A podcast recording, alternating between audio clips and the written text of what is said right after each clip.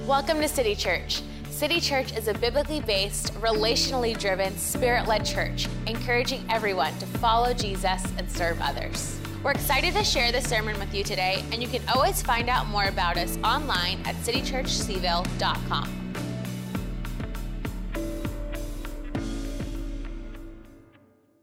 Merry Christmas. Let's try that again. Merry Christmas.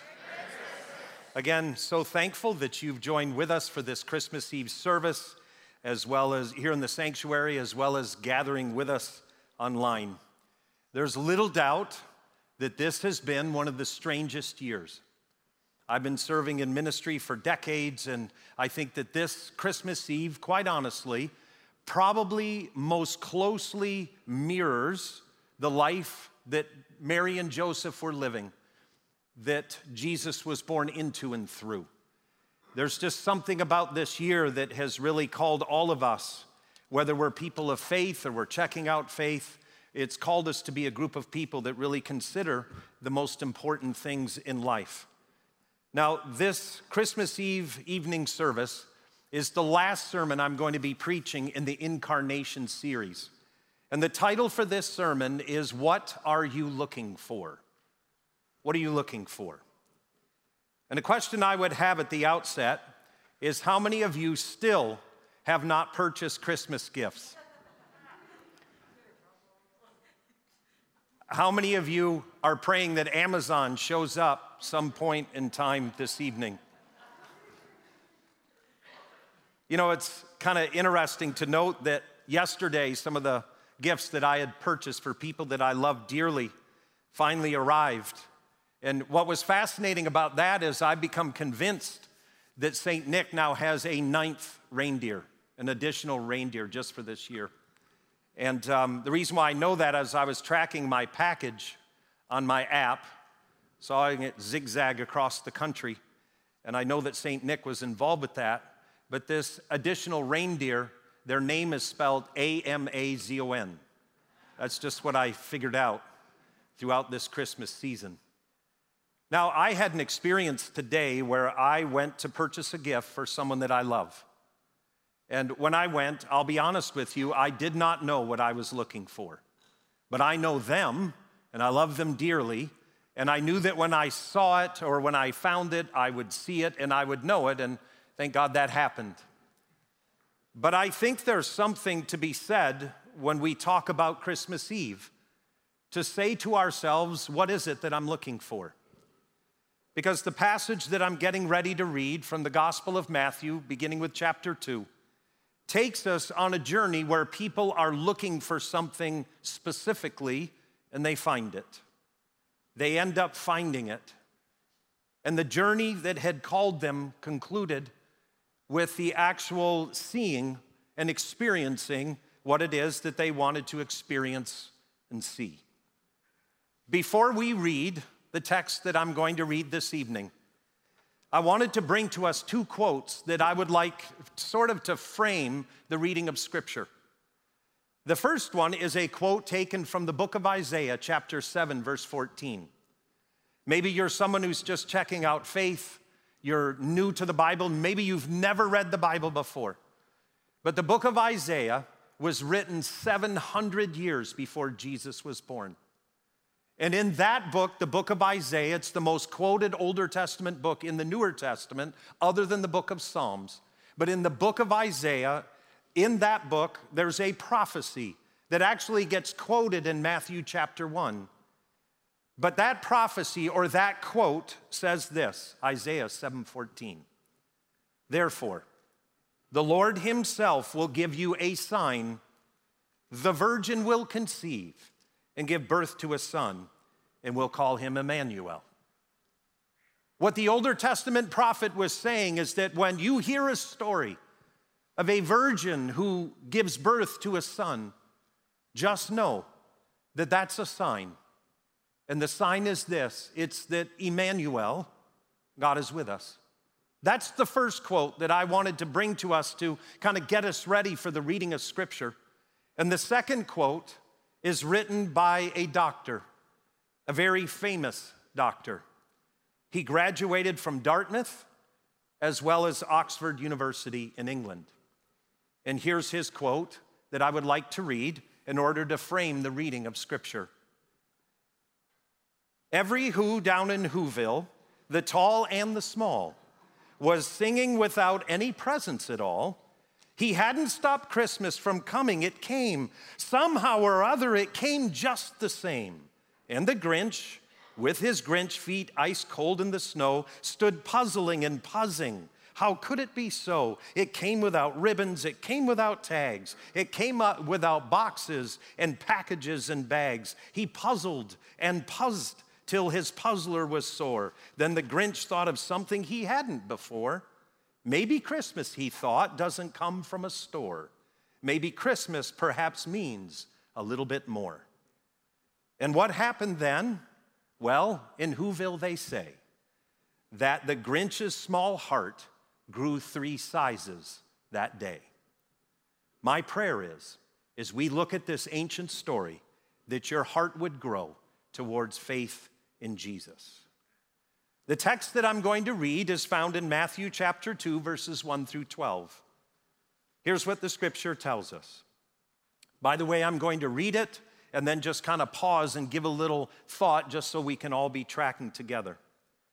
Here's what the text tells us after Jesus was born in Bethlehem in Judea, during the time of King Herod, Magi from the east came to Jerusalem.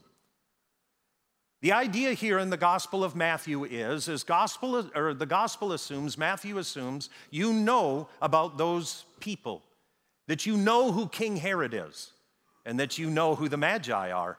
But a lot of us don't. So I wanted to pause and make sure that we all understand what we're talking about. The King Herod here is Herod the Great. Herod the Great is known for building incredible buildings all throughout Israel. He was sort of the Roman puppet king over the Jewish people. The other thing you need to know is he was absolutely ruthless. He executed his favorite wife, he executed three of his sons because he felt like they were trying to take over his throne. The other thing that we need to know is that Magi were a group of people who had come from some distance away. No one's absolutely sure how far they've traveled, but all biblical scholars know that they traveled somewhere between three months and up to two years. What we know is they took a long trip. The other thing that all biblical scholars pretty much agree about is that magi were stargazers, they were astronomers, they were people that traveled long distances by observing the stars. And so here we find in our story that we have King Herod. He's ruthless and cruel. He won't give up his power for anyone, not even his family. As a matter of fact, Caesar Augustus said of King Herod, it was safer to be his swine than his son. And then we have the Magi. They're on a mission, they've come a long way. And now we pick up our reading. Magi from the east came to Jerusalem and asked, Where is the one who was born King of the Jews? We, we saw his star when it rose, and we have come to worship him. When King Herod heard this, he was disturbed, and all Jerusalem with him. Do you know now why? Jerusalem was disturbed with him because if anyone threatened his throne, heads roll. Reading on, when he had called together all the people's chief priests and teachers of the law, he asked them where the Messiah was to be born. In Bethlehem in Judea, they replied, for this is what the prophet has written. Now there's a quote from the Older Testament. But you, Bethlehem, in the land of Judah, are by no means least among the rulers of Judah, for out of you will come a ruler who will shepherd my people, Israel. Then Herod called the Magi secretly and found out from them the exact time the star had appeared. And he sent them to Bethlehem and said, Go and search carefully for the child, and as soon as you find him, report to me, so that I too may go and worship him. After they had heard the king, they went on their way, and the star they had seen when it rose went ahead of them until it stopped over the place where the child was. When they saw the star, they were overjoyed. And on coming to the house, they saw the child with his mother Mary, and they bowed down and worshiped him. Then they opened their treasures and presented him with gifts of gold and frankincense and myrrh. By the way, that's why people believe there were three kings, because there were three gifts. But that's not what the Bible teaches. We don't know how many of them that there were. And reading on, it says, And having been warned in a dream not to go back to Herod, they returned to their country by another route. What I want to do this evening as we prepare ourselves for Christmas is I want us to have some simple thoughts, some things that we can think about and reflect upon. And I really wrestled this week to try to read this story for the very first time. I've preached on it for decades. And what I prayed for and asked God for is that I could see this story with kind of brand new eyes. And so, in that, there's a few things that I would like for us to think about and to ponder. Maybe you're a person of faith, maybe you're not. You're kind of looking over the wall at faith. I think this is one of those sermons that's going to help you. Now, here's what the scripture tells us that Magi came to worship the newborn king. Now, we learn from the Gospel of Luke that Jesus was laid in a manger. And here in front of you, I have a crib. This crib is a very unique crib in the sense of my family. And here's why. In 1931, my mother in law, Joan Piccioni, was placed in this crib by Nanny Sarah Caray, her mother. And she placed her in this crib. So if you do the math, this coming year, this crib will be 90 years old. My mother in law will be 90 this coming year. And so, my mother in law, Joan Piccioni, in 1931, she was placed in this crib. And then my mother in law had a daughter named by the name of Fran Piccioni. And Fran Piccioni, my wife, was placed in, the, in this crib in the year 19 Spermasbum. And that's when she was placed in this crib. And then following that, Fran and I have had three children. So my son was placed in this crib, just like Jesus was placed in a manger. And so in my home, if the Magi had come to my home, they would have found my son placed in this crib because that's what we do as being in the heritage of Fran's family. Now, the scripture tells us that the Magi followed a star. Now, how many of you have observed the star this week that the Magi followed? Did you get to see it? I was actually in South Carolina visiting my mom, and I looked up and I saw what was called the Bethlehem Star. How many of this is becoming a little more familiar? I think my family said it was cloudy here and they didn't get to quite see it. But in South Carolina, it was crystal clear, and I got to see the Bethlehem Star. Interestingly enough, what's known as the Bethlehem Star isn't a star. It's actually Jupiter and Saturn apparently coming close together. I looked it up, and coming close together is more really being in alignment. They are 456 million miles apart. To give you a sense of things, it's about 239,000 miles between the earth and the sun. I'm sorry, between the moon and the earth. And it's about 149.6 million miles between the earth and the sun. And so the distance between Saturn and Jupiter is 456 million miles. It's three times the distance from the Earth to the sun. And yet, the idea is some say that's the star, that's the Bethlehem star that the Magi followed. We don't really know what body in the sky, what light in the sky led them, but the scripture says it was a star. And that brings me to my th- first thought. It's this God uses the natural and the spiritual to guide us, He uses both. Because as I was trying to read this story with fresh eyes, as though I'd never read it before, what kind of struck me was our reading ended with God speaking to the Magi in a dream. So he could have just given them a dream And that would have guided them over those three months to two years. But he didn't. God chose a star. And I begin to ask myself why. Why would God choose a star when he could have used a dream? And he'd already used dreams to speak to Joseph and other New Testament people. But he chose a star.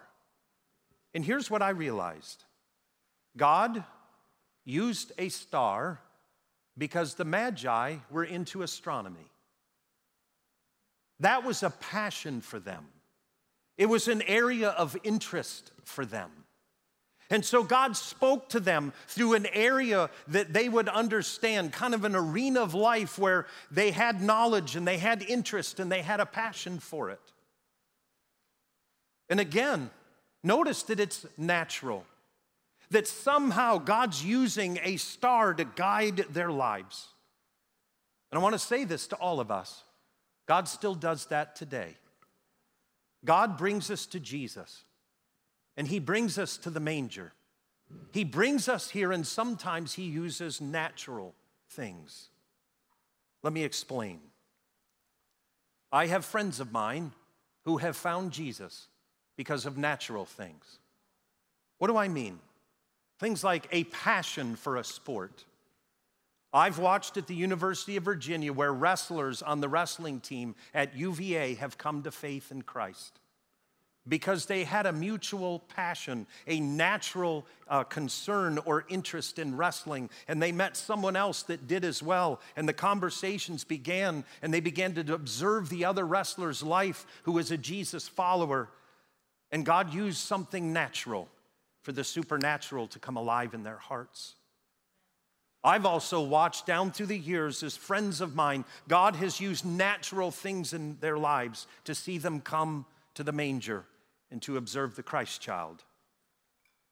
Some, it's been addiction, natural things. God has used that to open up their eyes of faith in the need of something greater. And some friends of mine truly have come to faith because they had a baby that was born. And when they looked at that little child, their little child, there was something about that that drew them towards faith. But again, I want to make mention that this story has reminded me again, and I want to remind all of us that God uses natural things in our lives, not just spiritual ones, although they can become that. The next thought I had, and I think this is important the journey of faith is not always quick, easy, or immediately clear you would notice that the Magi had taken a long journey to find the Christ child. Again, biblical scholars say it's between three months or up to two years that they traveled. You'll notice in the story that the star was there for them, and then all of a sudden the star must have disappeared because they began asking for directions and they went and they sought help. But it's undoubtedly true that their journey took trust faith, effort, focus, and determination. So does everyone's faith in this room. Faith, again, is not always quick, easy, or immediately clear. It is for some people, but it wasn't for me. My faith journey was much like that of the Magi. There was a process. God used natural things in my life to begin to open up my heart to who Jesus is. The other quick thought that I have is this is that on a faith journey, we need the help of others. Notice what the Magi did. There was that natural star. They're following it, they're pursuing it, they're trusting, they're focusing, and then the star apparently disappeared. And they went and asked for help. The problem is, they asked the wrong dude for help. They went to Herod. There's a lesson there too. Who do you go to ask for help of if you're seeking something of faith? But here's what I believe with all my heart is that I believe God directed them to go and ask Herod because Herod needed to hear about the birth of Jesus too. He needed to hear it too. The other thought that I've had is I've tried to look at this story with fresh eyes. is this is that the Bible provides essential guidance for finding Jesus. Notice in the story that even Herod knew that if he was going to discover something about the newborn king of the Jews, that somehow the scripture would tell him. So he brings together the biblical scholars and he asks them where the child is to be born, because even Herod knew the Bible would give that data, and it does. The Bible prophetically speaks and announces where the Christ is to be born. So when we think about a life of faith, just know this that God uses natural things. Know that a journey of faith is not always easy or quick or immediately clear. Know that on a journey of faith, we need the help of others, whether you're just check, checking out faith or you've walked with Jesus for years. But this is so important that the Bible provides essential guidance for us to be a people that end up finding Jesus, truly finding Him. As I think about the Bible and bringing guidance to us to find Jesus, I think of that prophecy I read at the beginning of our reading. Isaiah 7:14. It says, Therefore, the Lord Himself will give you a sign. The virgin will conceive and give birth to a son. And when you hear that that has happened, you know that Emmanuel, God, is now with us. The reason why we are here this evening is because Emmanuel is true. God, through Christ, God, through the incarnation, has now become one of us and he truly is Emmanuel, God with us. How do we put feet to our faith with what we've learned? Well, we begin here with the original question What are you looking for? What are you looking for? The Magi were looking for a king, and they found him. But here's what I know is that Herod the Great was shown the scriptures and told the prophecy, but he never took the journey. That's important to know.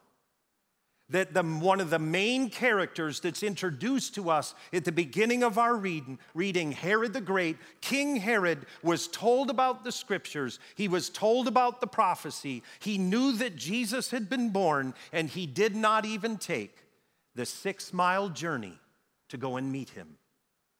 He never made the trip. So, what I think is that the gospel story is trying to tell us that if we're going to find Jesus, we must make the trip for ourselves. Sure, he sent the Magi, but that's not how it works. No one else's faith can become yours. You have to go for yourself. And in the end, I wanted to remind us again that the journey of faith is not always quick, easy, or immediate and clear. But what I do know is it takes faith, humility, and trust. In the end, God's hope for all of us through Christmas, God's hope for all of us on this Christmas Eve is that we would stand with the Magi and we would look into the manger and we would again hear the story of the Christ child. And when we do, we can find what we're looking for. We can look into this crib and into this manger and know for sure that Emmanuel, God, is with me. We can look again at the story of the birth of Jesus into this world. And if we are but willing to humble ourselves, set aside our pride, and put our faith and our hope and our trust in Him, then we will know that Emmanuel truly is with us. The story that we read ends the following way it tells us that the Magi returned home by another route. When you meet Jesus, you will not go home the same. There will be something that transforms in your heart, in your life. You may have stood at this crib a thousand times and have said yes every time. My prayer is it would be new to you just like the day it was written 2,000 years ago. Or maybe for the first time in your life, whether worshiping here in this sanctuary or online with us, you are now at the crib. And the first time ever looking at the birth of Jesus, you're asking yourself this question hmm, what is it that I'm looking for? Better yet, what is it that I'm looking at? Am I looking at just a baby? Or am I looking in to the manger where Jesus was born? And for the first time, I've come to believe that that child truly is the Son of God, that he is the incarnation of the living God, and that you would do what the Magi did, and that is stand and worship him because he truly is worthy of all of our praise. If you've never said yes to Jesus, I'm going to lead us in a brief prayer. And in this prayer, I'm going to simply pray out loud, but maybe for the first time ever, whether in this sanctuary or worshiping with us online, you would want to pray the prayer because you now believe that in Christ you can find what you're looking for. So I'd ask that you would pray with me, and a prayer would go something like this Dear Jesus, I don't know everything there is about you to know, but what I do know, and I've come to believe, that you are the Christ, you're the King of the Jews, you are the incarnation of the living God.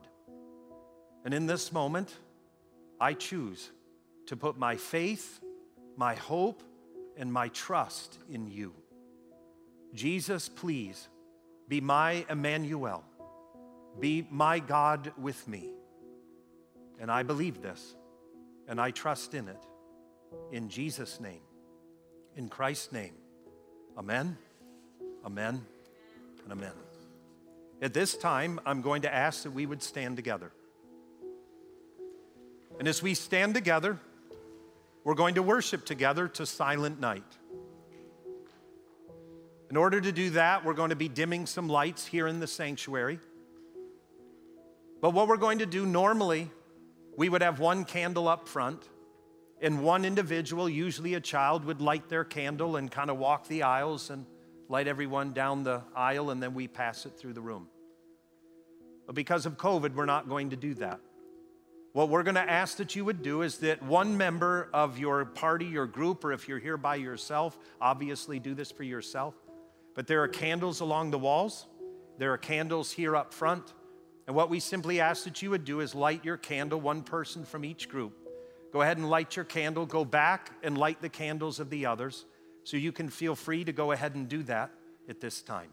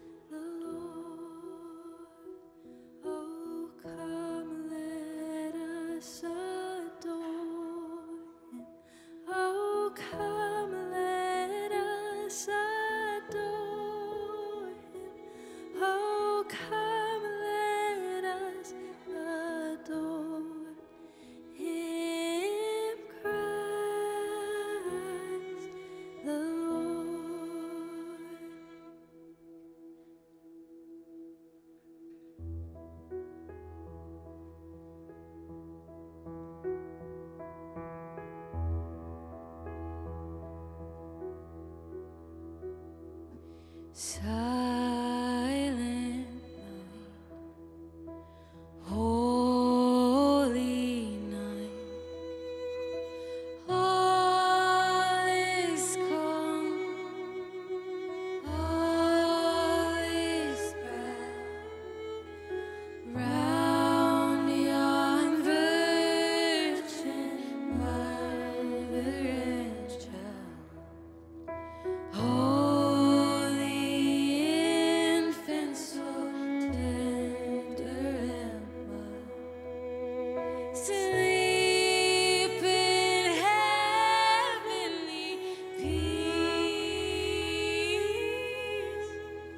sleep.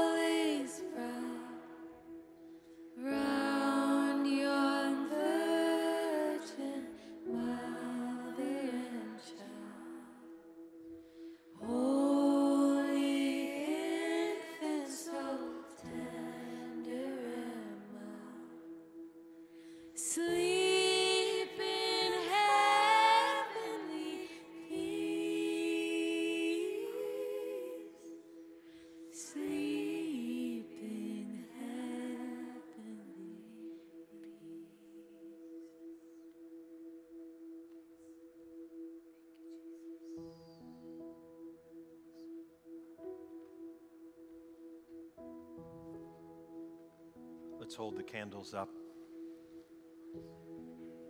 Let's close our eyes and open up our hearts to the present working of God's Spirit.